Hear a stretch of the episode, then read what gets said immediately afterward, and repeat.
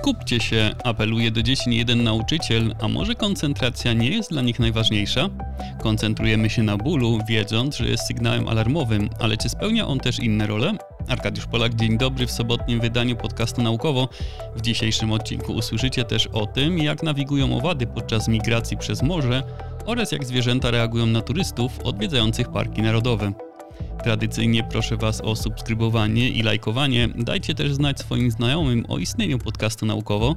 To dla mnie bardzo cenne w docieraniu do nowych słuchaczy. Natomiast wszystkich chętnych do wsparcia mnie w moim poszukiwaniu naukowych nowości zapraszam do serwisu patronite.pl ukośnik naukowo. Tam najłatwiej mnie wesprzeć, dołączając do grona patronów i patronek. Za każdą pomoc dziękuję i zapraszam Was na odcinek. Skup się apelują dorośli do dzieci, które mają odrobić lekcję lub wykonać inne działanie polegające na skoncentrowaniu się na zadaniu, co czasem jest dla dziecka bardzo trudne. Dorośli zdają sobie sprawę z tego, jak ważne jest skupienie swojej uwagi, jakie korzyści to ze sobą niesie i jak bardzo potrzebna jest umiejętność koncentracji na najbardziej istotnych informacjach z jednoczesnym odfiltrowaniem tych zbędnych w danej sytuacji. Wiemy, że ta zdolność jest cenna nie tylko w pracy, ale jest także bardzo ważna przy szybkim i efektywnym uczeniu się. Posługiwanie się taką samokontrolą niesie jednak też pewne zagrożenie. Wpadamy w pułapkę wyuczonej nieuwagi, co oznacza, że skupiając się na konkretnych elementach, nieświadomie ignorujemy wszystkie inne, mogące nieść ze sobą pewne istotne informacje, które mogłyby być wykorzystywane w przyszłości. Tu i teraz skupienie uwagi pozwala na wykonanie zadania w sposób szybki i skuteczny, ale długoterminowo może negatywnie wpłynąć na wydajność podczas przyszłych wyzwań. To ignorowanie informacji wchodzi nam w nawyk, a jeśli w przyszłości te pomijane informacje staną się istotne, to uczenie się z nich będzie znacznie trudniejsze niż gdybyśmy nie nauczyli się ignorowania ich. Warto tu dodać, że są to procesy nieświadome, odbywające się bez naszej kontroli. To, co dla nas jako dorosłych jest wadą, dla dzieci jest zaletą. Co więcej, posiadają one supermoc pozwalającą uniknąć tego mechanizmu. Ich niedojrzała jeszcze samokontrola powoduje brak umiejętności skupienia się i większe rozproszenie uwagi. Patrzą na wszystko bardziej ogólnie i przez to dostrzegają więcej, choć kosztem mniej efektywnego i wolniejszego uczenia się. Nowe badanie wykorzystujące śledzenie ruchów oczu przybliżyło nieco te różnice między dziećmi a dorosłymi. W badaniu wykorzystano te urządzenia do śledzenia 4 i 5-latków oraz osób dorosłych. Sprawdzano, w które miejsce ekranu komputera się patrzą podczas wyświetlenia im serii obrazków kolorowych stworzeń nazwanych flurps i jalets. Zadanie polegało na wskazaniu, jakim typem stworzenia jest to przedstawione na danym obrazku. Stworzenia posiadały siedem rozpoznawalnych cech. Jedna z nich zawsze odróżniała te stworzenia od siebie, na przykład różowe antenki. Większość, lecz nie wszystkie flarpi, miały pewien rodzaj cech, na przykład zielone ogony. Jedna z właściwości wyglądu istot została nazwana cechą nieistotną. Była taka sama u obu typów stworzeń, a dzieci i dorośli nie zostali o niej poinformowani przed badaniem. Zgodnie z przypuszczeniami, dorośli szybko nauczyli się rozróżniać potworki na podstawie wyróżniającej ich cechy, a śledzenie ich oczu pokazało, że skupiali właśnie na tej różnicy całą swoją uwagę. W odróżnieniu od dzieci, które nadal się rozglądały i patrzyły na cały obrazek, a przez to wolniej uczyły się rozpoznawać istoty. I tu badacze wprowadzili nieco zamieszania i nie informując o tym badanych, zmienili nieistotną cechę na taką, która odróżniała stworzenia na obrazkach od siebie. Ta cecha, która przed zamianą była taka sama dla obu stworzeń, teraz była inna dla każdego z nich. Wśród dorosłych ta zmiana reguł nie została przyswojona zbyt szybko, polegali oni bowiem na wcześniej wyuczonych zasadach i ignorowali cechy zakwalifikowane wcześniej jako nieistotne, nie dostrzegając tego, jak ważne się stały. Natomiast dzieci, patrzące na obrazki nadal w szerszym wymiarze, mniej skoncentrowane i zwracające uwagę na wszystkie aspekty obrazków, dużo szybciej zauważyły, że reguły zabawy uległy zmianie. Jak wnioskują badacze, to właśnie to rozproszenie uwagi i brak umiejętności skupienia w taki sposób, jak robią to dorośli, może pomagać im w nauce, gdy poznają świat we wczesnych etapach swojego życia. Oczywiście nie jest tak, że dorośli nie potrafią patrzeć na zadanie szerzej, tak jak dzieci w tym eksperymencie, po prostu częściej używają koncentracji i skupienia na zadaniu, co przynosi szybkie korzyści, pozwalając efektywniej i skuteczniej pokonywać trudności. Ale może czasem warto zdać sobie sprawę z pułapek, jakie to ze sobą niesie, i spojrzeć na problem jak dziecko, nieco szerzej, szukając wskazówek, które wcześniej zostały zignorowane. Zabierz tylko wspomnienia i zdjęcia, zostaw tylko ślady stóp. Tę prostą zasadę promuje się wśród turystów odwiedzających amerykańskie parki narodowe, choć nadaje się jako świetne hasło dla turystyki na obszarach chronionych całego świata. Ponad 14% powierzchni lądów na świecie ma status ochronny, a każdego roku odwiedza je 8 miliardów ludzi i liczba ta rośnie. Pragną oni nie tylko rekreacji na świeżym powietrzu, ale także obcowania z dziką przyrodą. Zobaczenie na przykład niedźwiedzia na wolności jest niezwykłym przeżyciem. Pragnienie kontaktu z nieskalaną przyrodą motywuje miliony ludzi pokonujących tereny parków narodowych. Żeby oddać Wam skalę odwiedzin tych pięknych miejsc, amerykański Park Narodowy Yosemite odwiedzają co roku ponad 3 miliony turystów, a Great Smoky Mountains ponad 14 milionów. Natomiast Tatrzański Park Narodowy w 2019 roku, czyli przed pandemią, odwiedziło niemal 3 miliony 800 tysięcy ludzi. Nieunikniony jest zatem pewien wpływ człowieka na te regiony, choć oczywiście jest on ograniczony zarówno przez zarządców parków narodowych, jak i przez samych odwiedzających, którzy w większości przypadków mają świadomość, gdzie się znajdują i jak należy się zachować. Jednak dzikie zwierzęta zawsze będą reagowały na obecność człowieka w ich przestrzeni, a reakcje te mogą kształtować ich zachowania i interakcje między gatunkami. W zrozumieniu, jak przebiegają te mechanizmy reakcji zwierząt na obecność człowieka na terenach chronionych, pomoże nowe badanie przeprowadzone w Parku Narodowym Glacier Bay. Te zachwycające tereny południowo-wschodniej Alaski są niezwykle niedostępne dla turystów. Dostać się tam można tylko łodzią lub samolotem, dlatego ten park narodowy odwiedza co roku tylko około 40 tysięcy osób, a przez to stanowi świetną bazę do badania, jaki jest minimalny widoczny wpływ ludzi na obszary chronione i zwierzęta tam zamieszkujące. W 10 miejscach parku badacze zamontowali 40 kamer, które aktywowały się wykrywając ruch. Latem 2017 i 2018 roku kamery zarejestrowały nie tylko osobniki czterech gatunków zwierząt wilki, czarne niedźwiedzie, niedźwiedzie brunatne i łosie ale także ludzi, turystów odwiedzających park. Ogólny wniosek z badania potwierdza dotychczasowe ustalenia. Zwierzęta zauważają obecność nawet względnie niewielkiej ilości turystów i modyfikują swoje zachowania zarówno w przestrzeni, jak i w czasie, wykazując niską tolerancję na obecność człowieka w ich środowisku.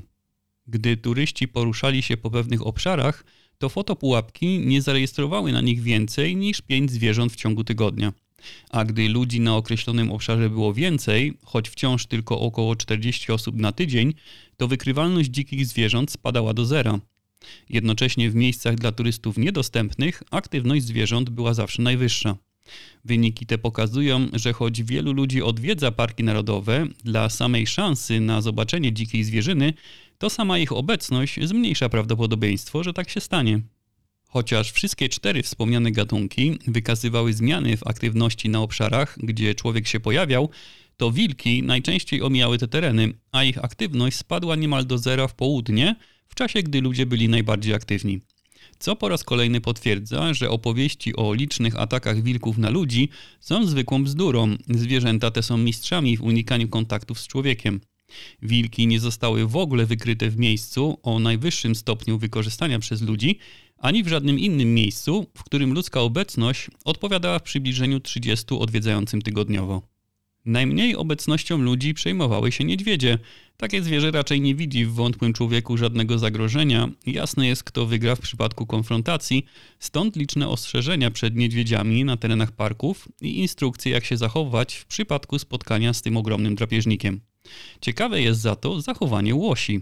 Według badaczy obecność ludzi wpłynęła na ich zachowanie w taki sposób, że zwiększyły swoją aktywność w porach dnia i miejscach, w którym widziano ludzi. Badacze postawili hipotezę, że gdy łosie nie mogą uniknąć człowieka na danym terenie, to wykorzystują jego obecność jako tarczę chroniącą ich przed drapieżnikami. Dzięki temu, że na takich terenach jest mniej wilków, to mniejsze jest prawdopodobieństwo, że łoś stanie się ich obiadem. Zespół naukowców jest świadom ograniczeń badania, konieczności ich kontynuowania oraz tego, że w masowo odwiedzanych parkach, gdzie zwierzęta są bardziej przyzwyczajone do widoku ludzi, niektóre zwierzęta nie będą tak silnie reagować na obecność człowieka jak na odizolowanej Alasce. Mimo to wyniki pracy jasno pokazują, że w miarę wzrostu ilości ludzi odwiedzających parki narodowe rośnie też ich wpływ na żyjące tam zwierzęta. A skoro już jesteśmy przy przemieszczaniu się zwierząt, to zerknijmy na owady, których biliony osobników naturalnie migrują każdego roku na całym świecie z różnych powodów, by wykorzystać pojawiające się sezonowo pożywienie, zwiększyć szanse na udane rozmnażanie lub uciec z miejsc, w których życie jest coraz trudniejsze. Te naturalne migracje zapewniają na dużych obszarach nie tylko zapylanie, z którym owady się kojarzą, ale także zwalczanie szkodników czy rozkładanie i przenoszenie składników odżywczych. Zrozumienie tras tych sezonowych podróży oraz mechanizmów wykorzystywanych przez owady do orientacji w terenie dostarcza ludziom cennych informacji dla zrozumienia i przewidywania oraz ochrony takich migracji, a także dla czerpania z nich korzyści, choćby dla rolnictwa. Zespół angielskich naukowców postanowił przyjrzeć się wiosennym podróżom bzygowatych. To liczna rodzina owadów, należy do niej około 6 tysięcy gatunków, które odgrywają ważną rolę jako zapylacze. Larwy części z nich żywią się szkodnikami, takimi jak mszyce. A w badaniu przyjrzano się szczególnie mszycznikowi żółto-czarnemu, występującemu także w Polsce powszechnie owadowi, który wyglądem upodabnia się do osy. Owady te późną wiosną każdego roku w wielkiej migracji docierają na angielskie wyspy Scilli i kontynentalną część Cornwalli z zachodniej Francji, przeprawiając się przez morze i pokonując prawie 200 km w czasie około 5 godzin. Przeprowadzone w połowie czerwca tego roku badanie miało na celu znalezienie odpowiedzi na pytanie, czym kierują się owady wykonując tę coroczną podróż. Czy sugerują się pozycją Słońca i co dzieje się, gdy Słońce znika za chmurami, a może to wiatr jest dla nich wskazówką poprawnego kierunku? Aby przeprowadzić eksperyment, badacze łapali owady ucztujące na kwiatach, a następnie zabrali je na otwarte pola w Anglii.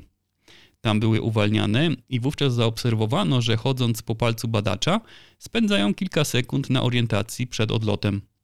Następnie wzbijając się do lotu, wybierały kierunek prawie zawsze północny – i to zarówno w warunkach pochmurnych, jak i słonecznych, podczas wiatru i bez niego, a we wszystkich przypadkach średnim kierunkiem była północ. Stanowi to pierwsze eksperymentalne potwierdzenie północnego zmysłu kompasowego u migrujących wiosną bzygowatych. Praca pokazuje też, że wiatr na pewno ułatwia im wędrówkę, zwiększając prędkość poruszania się, a owady ustawiają się w taki sposób, aby poruszać się z wiatrem, wiejącym o tej porze roku zwykle z południowego zachodu. Kierunek północny, który obierają owady podczas migracji, nie jest też wybierany przez nie na podstawie słońca, gdyż nawet w pochmurne dni owady podążają we właściwą stronę. Ponieważ wiele owadów pełni ważną rolę w środowisku, badacze planują rozszerzyć takie badania na inne gatunki migrujących owadów, takich jak muchówki czy motyle. O masowych migracjach motyli monarchy, które pokonują ogromne odległości między Stanami Zjednoczonymi a Meksykiem, opowiedziałem szerzej w 22 odcinku podcastu. Zapraszam do odsłuchania. Do czego służy ból?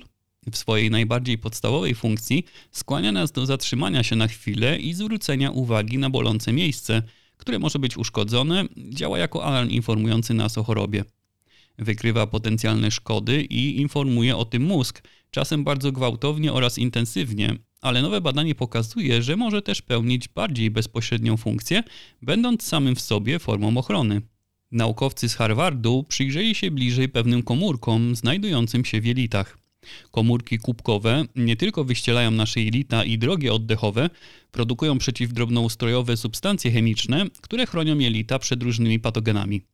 Zawierają też żelowy śluz produkowany z białek i cukrów, który działa jak powłoka ochronna, osłaniająca powierzchnię narządów przed ścieraniem i uszkodzeniem. Eksperymentując na myszach, badacze ustalili, że to ból jest bezpośrednio odpowiedzialny za to, kiedy i ile śluzu komórki te produkują. Na powierzchni jelitowych komórek znajduje się rodzaj receptora, zwanego RAMP1, który zapewnia komórkom odpowiedź na sąsiadujące neurony bólowe, gdy te są w jakiś sposób stymulowane. Ból jest aktywowany na różne sposoby. Może to być jakiś sygnał pokarmowy lub mikrobiologiczny. pochodzący z fizycznego nacisku lub zmiany temperatury, a receptor RAMP1 jest na ból wrażliwy. Co więcej, łączy się on z substancją chemiczną zwaną CGRP, uwalnianą przez pobliskie neurony bólowe, gdy te są stymulowane. Ten mechanizm powoduje, że komórki kubkowe wydzielają śluz, także wtedy, gdy nic się nie dzieje, gdy organizm jest zdrowy. Samo posiadanie zwykłych mikrobów jelitowych wokół receptorów wydaje się łaskotać nerwy i powoduje, że komórki kubkowe uwalniają śluz. Tworzy się wówczas zamknięte koło zależności zachodzącej wewnątrz naszych ciał. Mikroby sygnalizują neuronom, neurony regulują śluz, a śluz utrzymuje mikroby jelitowe w zdrowiu. Aby to potwierdzić, badacze sprawdzili też inny czynnik żywieniowy. Podali myszom kapsaicynę, główny składnik papryki chili odpowiedzialny za jej ostry smak. Neurony bólowe myszy szybko się wówczas aktywowały, powodując, że komórki kubkowe uwolniły obfite ilości ochronnego śluzu. Gdy myszy pozbawiono neuronów bólowych lub receptorów RAMP1, wówczas te nie tylko produkowały dużo mniej śluzu, ale też były bardziej narażone na zapalenie jelita grubego. A gdy tym samym myszom podano substancję CGRP sygnalizującą ból pomimo braku samych neuronów bólowych, nastąpiła szybka poprawa w produkcji śluzu, a leczenie chroniło myszy przed zapaleniem jelita. Czy badanie to ma jakiś pożytek dla ludzi? Jak najbardziej. Okazało się bowiem, że leki przeciwbólowe podawane ludziom cierpiącym na przewlekłe stany zapalne jelit, owszem mogą tłumić ból, łagodząc tym samym cierpienie pacjenta, ale przez to być może tłumią również mechanizm produkcji ochronnego śluzu. I co w przypadku pacjentów przyjmujących leki przeciwbólowe z innych powodów? Czy ci, którzy cierpią na migrenę, mogą się spodziewać skutków ubocznych, tłumienia tego przewlekłego bólu, które będą objawiać się zaburzeniem prawidłowej pracy jelit? Temu poświęcone będą z pewnością kolejne badania. Ból może być zatem nie tylko alarmem pokazującym, że coś jest z nami nie w porządku, ale także regulować pewne mechanizmy w organizmie, nawet wówczas, gdy jesteśmy w dobrej kondycji. I jej zachowania bez bólu serdecznie Wam życzę, zapraszając na środowy odcinek podcastu naukowo. Dziękuję za Waszą uwagę, miłego weekendu, do usłyszenia.